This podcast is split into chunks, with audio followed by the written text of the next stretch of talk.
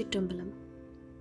பன்னிரு திருமுறைகளில் பத்தாம் திருமுறையான திருமூலர் அருளை செய்த திருமந்திரம்.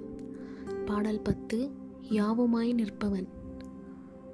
பாடல் தானே இருநிலம் தாங்கி விண்ணாய் நிற்கும்.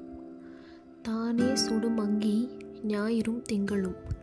தானே மழை பொழி தயலுமாய் நிற்கும். தானே தடவரை தன்கடலாமே சிவபெருமானான தானே இவ்வுலகத்தை தாங்கிக் கொண்டு வான வடிவாய் விளங்குபவன்.